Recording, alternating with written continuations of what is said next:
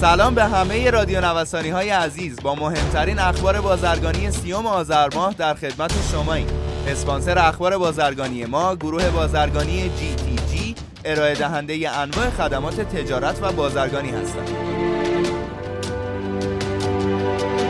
موجودی کالاهای اساسی در گمرک و بنادر به 5.7 میلیون تن رسید.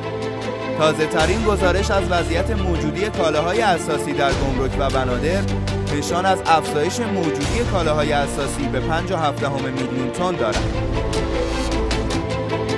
سخنگوی گمرک ایران گفت در هشت ماهه سال جاری 47 میلیون و 919 هزار و 663 دلار فرش دستباف به جهان صادر شده است که با مدت مشابه سال قبل کمتر از 800 هزار دلار فاصله دارد.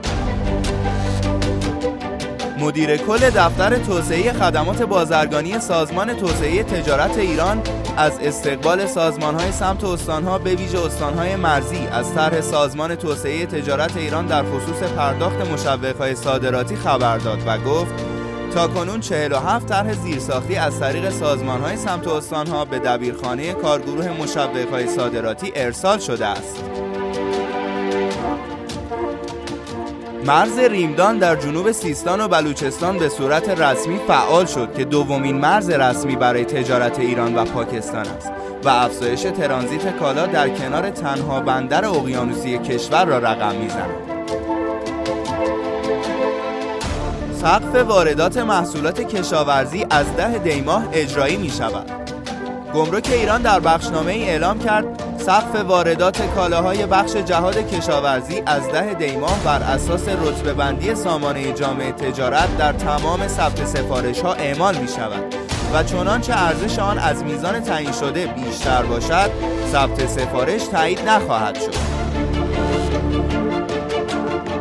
واردات کامیون قیمت ناوگان باری در کشور را کاهش داد. رئیس هیئت مدیره کانون انجمنهای سنفی کارفرمایی کامیونداران کشور گفت با اجرای طرح دولت مبنی بر واردات کامیونهای سه سال ساخت قیمت کامیون در کشور دست کم 15 درصد کاهش یافت. بازگشت ارز صادرات دارو در چهار ماه ناممکن است. نمایندگان بخش خصوصی در کمیسیون اقتصاد سلامت اتاق بازرگانی تهران با انتقاد از سیاست های دولت و بانک مرکزی در ضرب های تعیین شده برای بازگشت ارز، ارائه اسناد، بسته بودن فهرست دارویی کشور و همچنین پرداخت مابع تفاوت ارز 4200 تومانی همه این موارد را باعث سخت شدن صادرات دارو و قرار گرفتن شرکت های بزرگ دارویی در فهرست سیاه بانک مرکزی عنوان کردند.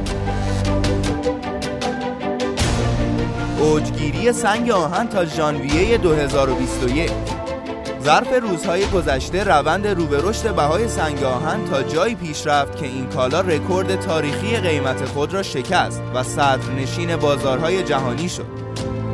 کیوان جعفری تهرانی تحلیلگر و کارشناس ارشد بازار کامودیتی ها گفت برخلاف پیش بینی های قبلی سنگ آهن در هفته های پایانی سال 2020 روند رو به رشد بی سابقه ای را طی کرد که برآورد می شود تا اواخر ژانویه و حتی روزهای ابتدایی فوریه نیز این روند ادامه یابد.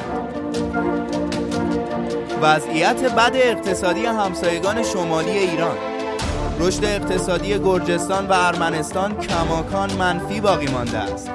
طبق اعلام مرکز آمار گرجستان رشد اقتصادی این کشور به منفی 56 دهم درصد رسید که یکی از کمترین رشدهای فصلی ثبت شده تاریخ معاصر این کشور بوده است از سوی دیگر رشد اقتصادی ارمنستان نیز در سه ماه سوم امسال به منفی 13 و 7 دهم درصد رسید که بدترین عملکرد فصلی در طول 11 سال اخیر محسوب می شود. خیلی ممنونم که امروز هم در بخش اخبار بازرگانی با ما همراه بودید. همچنین از اسپانسر این برنامه گروه بازرگانی GTG تشکر می کنم. مجموعه GTG رو می‌تونید از gtg.ir دنبال کنید.